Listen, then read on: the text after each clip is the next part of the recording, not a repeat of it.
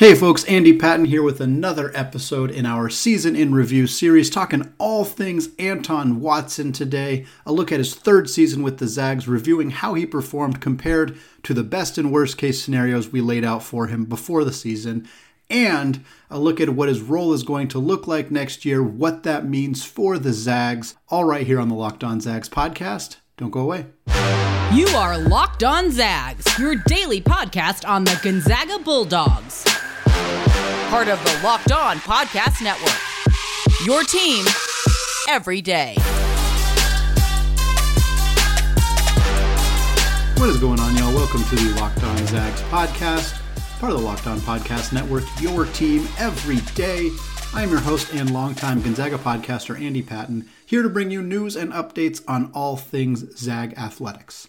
I also want to thank all of you who continue to make Locked On Zags your first listen every day. And for those of you who have continued to check the show out on YouTube, if you have not done so yet, just go to youtube.com, search Locked On Zags. You can find all of the episodes there. You can find them organized by the specific type of episode that they are. And you can hit that subscribe button to be one of the next subscribers to the show. Today is, I believe, the 10th now 10th episode in our series reviewing every player on Gonzaga's roster. We're talking about how their season went. We're comparing them to the best and worst case scenarios that I laid out for them before the season began. And then we're talking about each player's future, whether they're coming back to Gonzaga, whether they're not, and what it means for the team today. We're talking about the Spokane native the man from Gonzaga Prep. He was a Bullpup, now he's a bulldog. That is, of course, Anton Watson. Watson committed to the Zags way back in 2017. It feels like he's been around for a long time because he's been around for a very long time. Like we said, a Spokane native, so he didn't have to move all that far to show up on Gonzaga's campus. Maybe not everybody remembers this, but he was the top 50 recruit in the class.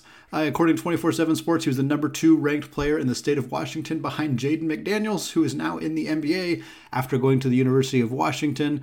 Uh, Watson played somewhat sparingly as a freshman. He had a, a big role early in the year, started to begin his college career. That shoulder injury just lingered and lingered and lingered, and eventually he had season ending shoulder surgery to cut short his freshman year. That injury impacted him a fair amount as a sophomore as well. He did play 32 games for the Zags in his second season, made 17 starts, played roughly 18 minutes per game. His numbers were solid. He kind of faded as the year went on. He lost his starting job to Andrew Nembhard, who eventually ended up filling out a three guard lineup for the Zags, but he still had a very solid sophomore year and there was some kind of question of what his role was going to look like this year as a junior with Chet Holmgren, with Drew Timme. Were they going to play a lot of three big lineups, which was something we kind of talked a lot about before the season started? Kind of where was his role going to be? He ended up having probably the most clearly defined role of his three year collegiate career as a junior. The, his first two seasons, he started some games, didn't start some other games. His role kind of changed as the year went on. This year, it was ironclad from the first game to the last game, Anton Watson was very clearly this team's third big.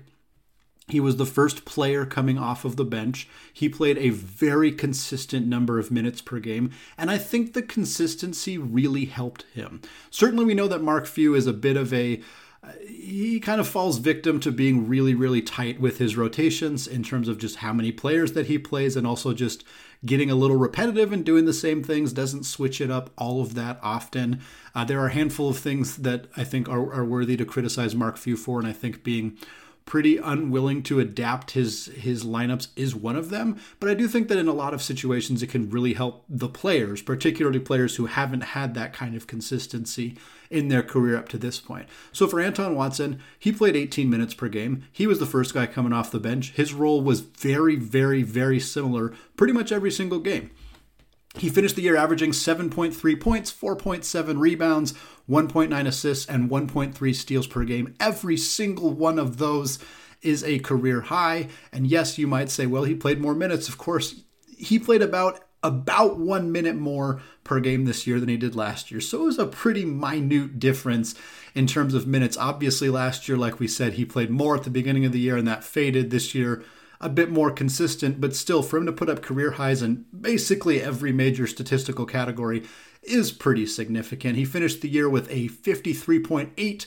field goal percentage. Uh, he was at 50, just under 59% on two pointers, which is great, but it is also a very fall, big fall from where he was as a sophomore. His sophomore year, Watson scored 71% of the time when he was taking two point shots. That is an incredible number. So for this year, for it to fall to 50, nine, which is still really, really good. It looks like a pretty big fall, but still for Watson, he's not a, an elite scorer. He's certainly not a high volume scorer the way that Drew Timme or Brandon Clarke were. But for him to be scoring around 59% of the time on two point shots is dang impressive and something that he deserves more credit for than I think he gets by a lot of people.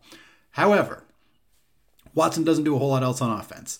He this season was a career best 22.7% from deep that's just not getting it done. He's not an outside shooter. He has fortunately not attempted to really be an outside shooter. He took more threes this year than he had in his first two seasons, but he's still attempting not even one three per game. This is not a huge part of his game. Uh, it would be really nice, and we're going to talk about this a lot more in each of the next two segments, but it would be nice if Watson could really stretch the defense a little bit, play more away from the rim, because right now, offensively, he's he's best utilized as a low post scorer, and Gonzaga has frequently had those on the roster and hasn't really needed him to fill that role. Now, when he needs to come into the game in place of Drew Timme and is utilized as a low post scorer when Timme was on the bench, that worked pretty well, and it was something he was capable of doing. But he doesn't have a lot of offensive versatility outside of that, and it is something that has hampered his ability uh, in terms of just developing, in terms of being an NBA prospect, and really in terms of kind of helping the Zags uh, out of some certain situations. He did improve his free throw percentage up just under 70%, 69.8. That's not elite by any means, but it is a, a big improvement from each of his last two seasons. 70% free throw shooter is far from the worst. I was nice to see that be an area of improvement for him, especially with the outside shooting woes still being an issue. Now, consistency is a big question with Anton Watson. It was a question about him last year. It was a question coming into this year. And frankly, it's still a little bit of a question. He kind of had three seasons in a sense. He had his first eight games, the middle 16 games, and then his final eight games. And I broke those out into three different categories, and you can see the pretty significant difference in his performances. In the first eight games of the season, Anton Watson averaged 3.6 points per game. Along with 3.5 rebounds, 2.6 assists, he shot just under 42% from the field, and he took five three pointers in those eight games and made zero of them. In his next 16 games, this is where Watson really started to thrive. This was the best version of Anton Watson that we saw. 16 games in the middle of the season, he averaged 11 points, 5 rebounds, 2 assists. He shot 61.5% from the field, and he took 14 three pointers in those 16 games, and he knocked down 5 of them. That's good for 36%. So, for half of the season, the middle portion of the season, Anton Watson was a 36% three point shooter. This is on 14 attempts, so we're not talking about somebody who's like burning the nets or anything, but I thought it was notable that for a huge chunk of the season, he actually wasn't that bad of an outside shooter, and he was averaging 11 and 5 coming off the bench, 11 and 5 with two assists coming off the bench. This was a really excellent stretch, and it's you know we're not talking about a three or four game stretch. Six, this is half the season that Anton Watson performed at this level. And then in the final eight games, the third segment of the season, Watson averaged four points, five and a half rebounds, 1.3 assists. His field goal percentage was below 40% during those final eight games, and he took three point three three point attempts and did not make any of them. So 0 for 8 from 3 in his first and last eight games of the season, 5 for 14 in the middle of that just kind of an interesting dynamic for Watson. You could make some arguments that fatigue was a factor at the end of the year. It seemed to impact a lot of Gonzaga's players. You could make the argument that he was still finding his role at the beginning of the year. There are a lot of ways to interpret this data. None of them are necessarily 100% accurate. Some of it is probably just a little bit fluky, a little bit arbitrary, whatever it is. But one argument that I have seen a lot that many of you have li- listening have either heard or b- have parroted yourself is that Watson only plays well against good or against bad teams. And then if you look at oh in the middle of the season that's when Gonzaga was playing all of the bad WCC teams that must be the case. It's not. It's it's not this is a this is a false narrative certainly some of Anton Watson's best games have been against bad teams. That's true of everybody. that's that's a little bit unfair to, to just put that on Anton Watson. Chet Holmgren's career high game against the University of San Diego. Like this is just a, a, Gonzaga plays a lot of bad teams. That's a part of how their schedule works because they're still in the WCC, and even outside of that, they play bad teams in the non-conference. That's just they, they just they play a lot of bad teams. And so for Watson, like he doesn't have this consistent trend of not playing well against good teams and only playing well against bad teams. That's just not the case. A couple examples in this season, he had 10 points and 4 rebounds on perfect 4 of 4 shooting against Alabama. He was dang near the only player on Gonzaga's roster who played well in Seattle for that one. 10 points, 4 boards, 2 steals against Texas Tech. In that game, he went 3 for 4 from the field and knocked down his only three point attempt as against was arguably considered one of the five best defenses in the entire country. And Watson went 10 and 4 in that one. 10 and 5 on 5 and 5 of 6 shooting against St. Mary's. That was in the WCC championship game after Gonzaga got beat pretty badly by the Gaels in the regular season finale for them to come around and beat St. Mary's in the WCC title game and for Watson to be one of the biggest pieces, 5 for 6 in that game. So I really just kind of wanted to spend the last minute of this segment kind of poo pooing a little bit on that idea that Watson only does well against bad teams. He plays better against bad teams, but everybody who has pretty much ever put on a Gonzaga uniform has had some of their best games against the worst teams in the WCC. This is not uncommon and not an argument that should be used solely against Anton Watson. All right, that is an overview of Watson's third season in a Gonzaga uniform. We're going to look back at the best and worst case scenarios for Anton that I laid out before the season started in the second segment. Before we get there, though, let's talk about Built Bar. This is the time of the year that I've pretty much given up on all of my New Year's resolutions, but not this year. I'm sticking to my resolution to eat right thanks to Built Bar. It almost feels like it's not really a resolution because I actually enjoy eating them. Have you tried the puffs? If you haven't, you're missing out on one of Built Bar's best tasting bars. Puffs are the first ever protein infused marshmallow. They're fluffy, they're marshmallowy, they're not just a protein bar, they're a treat. And they're covered in 100% real chocolate. In fact, all Built Bars are covered in 100% real chocolate. A typical candy bar can be anywhere from 2 to 300 calories. Most Built Bars contain 130 calories, 4 grams of sugar, 4 net carbs, and 17 grams of protein. They have mint brownie, coconut, coconut almond, and, new for this month, white chocolate cookies and cream. They are all delicious and new flavors are coming out all the time. Go to built.com, use promo code LOCKED15 and get 15% off your order. That's promo code LOCKED15 for 15% off at built.com.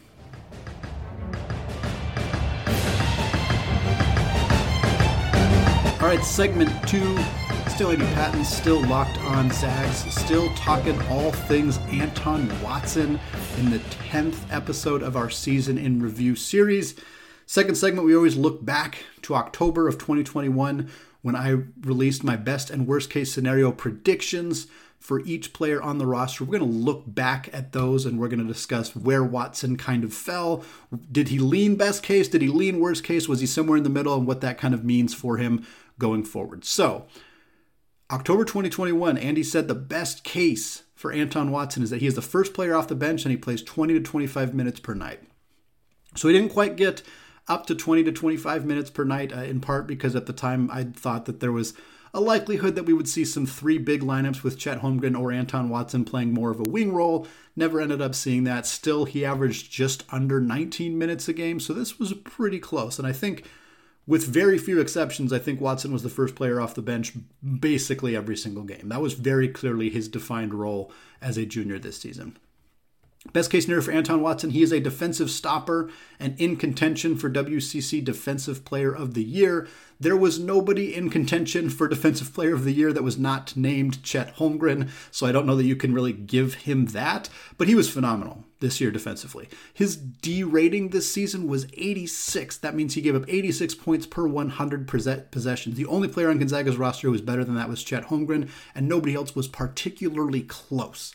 Anton Watson was a phenomenal defensive player this year. Seeing how good of a defensive player somebody is is can be difficult. It's not an easy it's not as easy of a thing to watch as a really good scorer or a really good three-point shooter, for example. But make no mistake, Anton Watson is exceptional on the defensive end of the floor. He's good away from the rim. He's not a great rim protector. That's not really what he's been asked to do, but he is a great, great defensive player, and he proved it again this year. Best case scenario for Anton Watson is he's less inconsistent. He averages 8 to 10 points per game by scoring 8 to 10 points per game most nights. Yes, we didn't quite get here on this. I was really hoping that the 8 to 10 points per game is definitely right around where he was. He was a little above that but he wasn't super consistent. We'd see some 16 point games, some, some 14, 18 point games. Then we'd see some three point games, some four point games, some games where he didn't score at all and he had four fouls. Like we, he just, he hasn't quite. And this year, because he had such a consistent role, it was unfortunate to not see him be as consistent.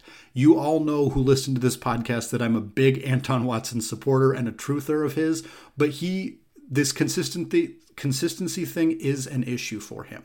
It is frustrating to play a guy the same number of minutes basically every game and to have him be the come in at the same time like play the same role and sometimes he's going to give you 12 and 15 and sometimes he's going to give you 4. And this happens to every player. You don't. Drew Timme didn't give Gonzaga 19 points every single game. Sometimes he was better, sometimes he was worse. So it's not again, it's not fair to levy this only on Watson. But it would be nice to see him be a little bit more consistent. I think that's something Gonzaga could have really utilized this year, especially because they didn't have a lot of help in the front court behind him.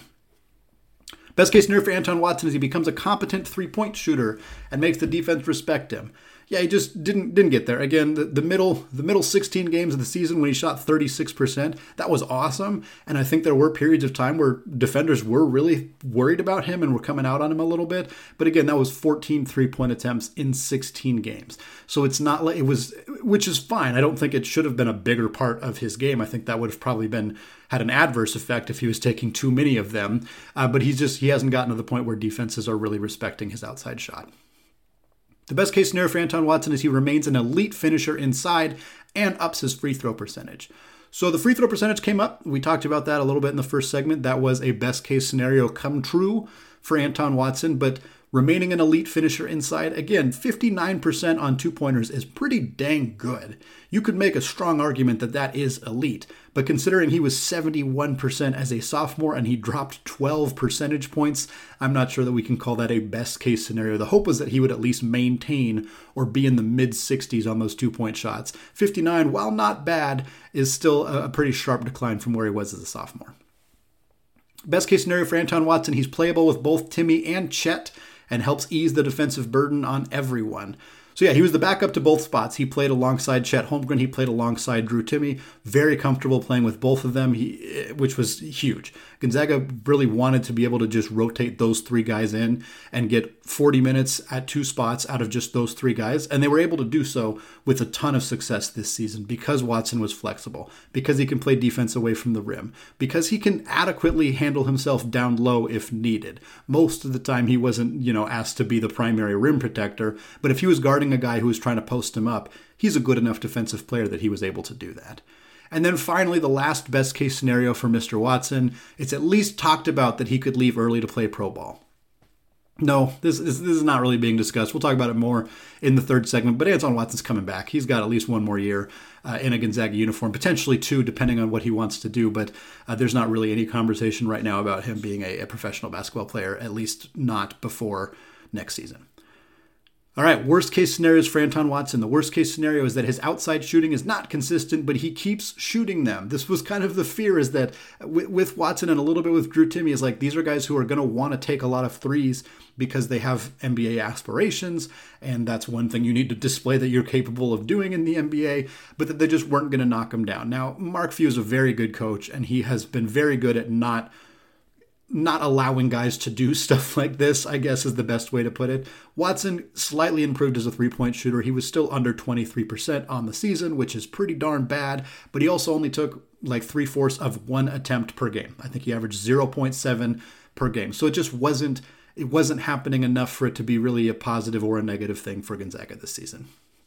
Worst case scenario for Anton Watson, the free throw shooting doesn't improve and he is a late game liability. So again, up to 70% on the free throws, right around the same as Drew Timme. So he he didn't make himself a liability on that end. He wasn't really on the floor a lot in late game situations unless there was foul trouble for either Drew Timme or Chet Holmgren. Uh, but offensively, he wasn't going to be, you didn't want him on the floor even if the free throw percentage ticked up. It just, he was just so good defensively that you want to try to get him in at least on that end of the floor when you can.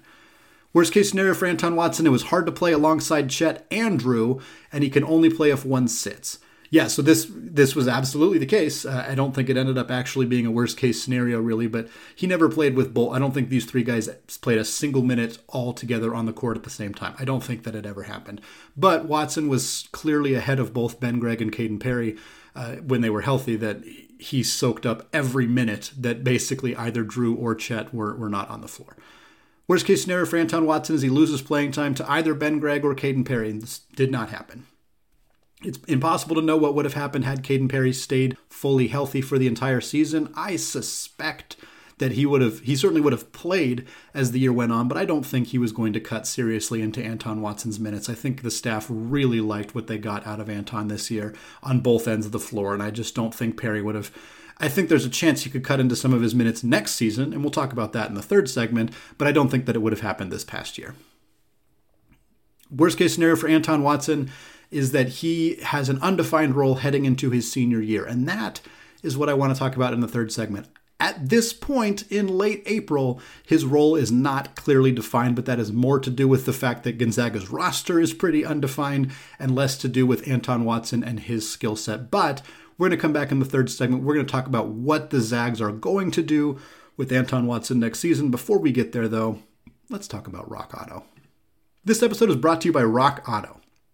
With the ever increasing number of makes and models, it is now impossible for your local chain auto parts store to stock all the parts you need.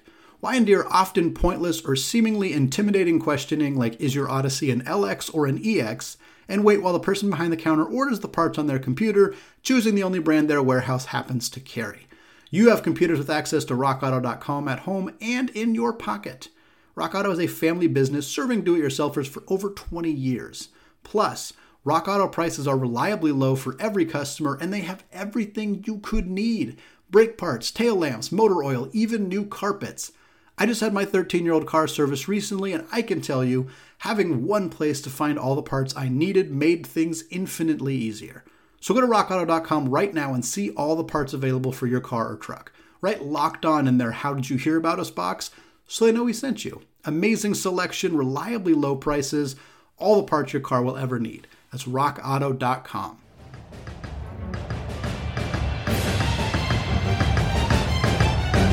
All right, segment three. Still Andy Patton, still locked on Zags, still talking all things Spokane native Anton Watson. Third segment, we're taking a look at his future, specifically what his role could look like in his fourth season in Spokane with the Zags in 2022 2023. So here is what we know. There's kind of a reason I waited on Anton Watson because the clarity on his role is so undefined and is, is not going to be defined until a long time from now, especially with the uncertainty on Gonzaga's roster. The things we know Chet Holmgren is gone. That is thing number one. We knew that uh, over a year ago. About a year ago is when Chet Holmgren committed to Gonzaga, and I could have told you right then that at this time a year later he would be gone. So that is definitively done. He is not coming back. Drew Timme is the big is the big mystery, the big question mark right now. Drew Timme has declared for the 2022 NBA draft. He posted a note that was a big thank you to Gonzaga, to the fan base, the community, coaches, whatever, etc. But he hired an NCAA approved agent, so he has until mid June to make the decision to withdraw from the NBA draft, return to Gonzaga, and play another season in Spokane. So I I have speculated on this podcast numerous times. I think at this point I'm leaning more likely that he's not returning, but Oscar Tshiebwe at Kentucky just came back and he's got a somewhat similar profile to Drew. I think he could come back. I think it makes some sense for him to come back. I think there are there are also plenty of reasons that make sense for him to not come back. So I'm still kind of 50-50 on him right now. But until we know what Drew Timme is doing and until we know what, if any, transfer big man the Zags are going to land this offseason, Anton Watson's role is very, very up in the air heading into next season. The nice thing is, while there are some consistency issues with Anton Watson on a day in, day out basis, for the for the course of a full season, you pretty much know what you're going to get out of him. He's a good rebounder, he's a good passer. For large chunks of the season, he was second on this team in assists. Uh, early in the year, in particular, he was a very deft passer, very very good at that. So he's an adequate offensive player. He's a decent playmaker. He's a good low post scorer. He's a not an outside shooter, and he's a great perimeter defensive player. He's great in half court traps. He's great on the perimeter. He's a very switchable big man. You can put him, if he needs to switch onto a guard, he's very capable of that. So you kind of know what his strengths and weaknesses are. So you kind of know what to plug and play with him that's going to make the most sense. Drew Timme and Anton Watson have played a whole bunch of minutes together in the front court.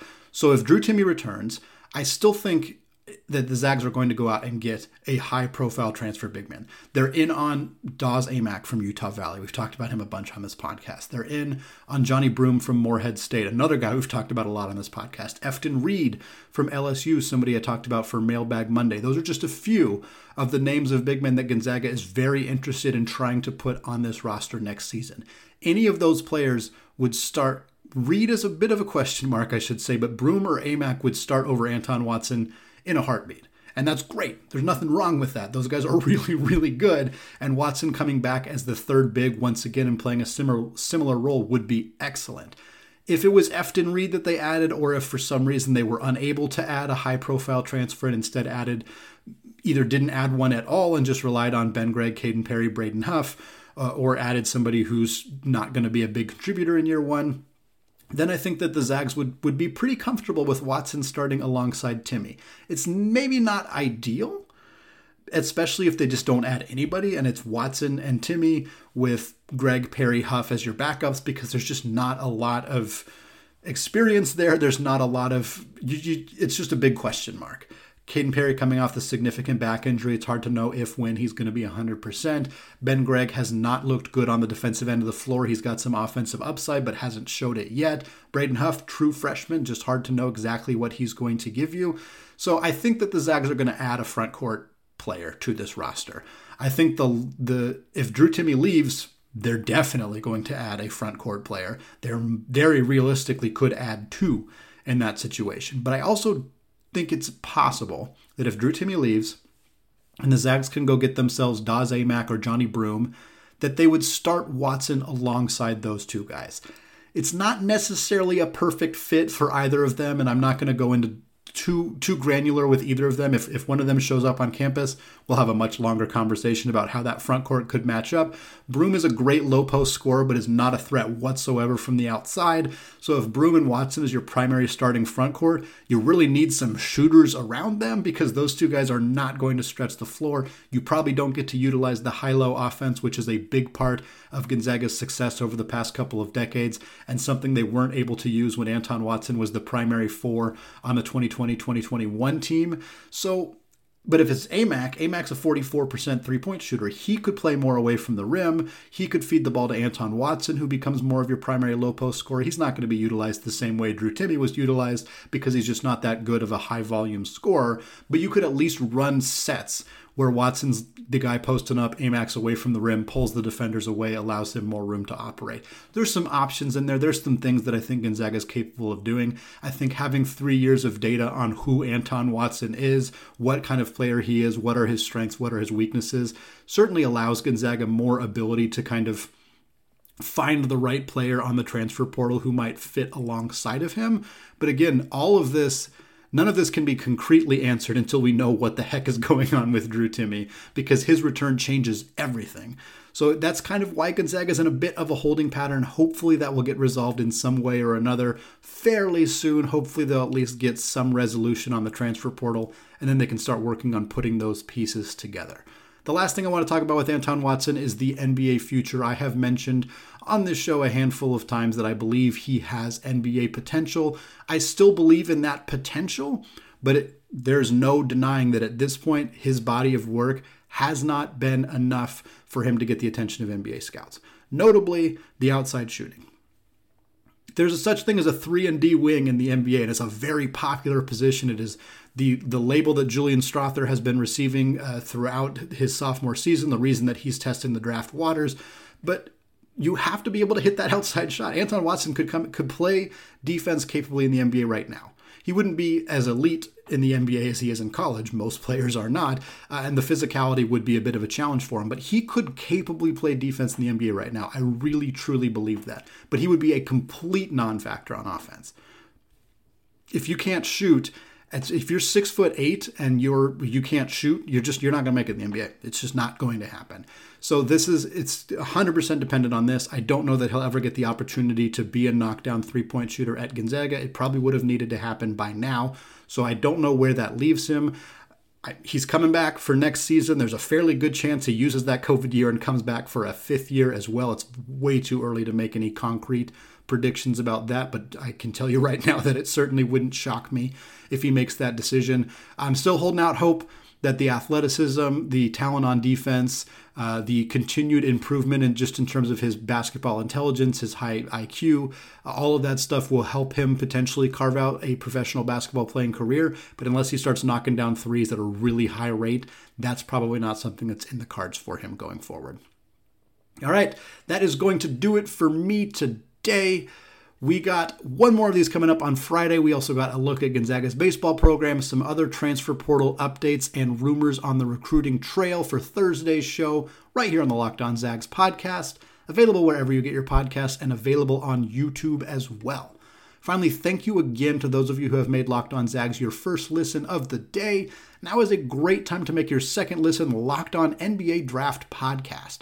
With the college basketball season wrapped up, give Rafael Barlowe and a flurry of guests a listen as they prepare for the NBA draft. Hear thoughts on Chet Holmgren, Paolo Banchero, and the rest of the NBA's future stars on Locked On NBA Draft, part of the Locked On Podcast Network. All right, thank you all for listening, and go Zags.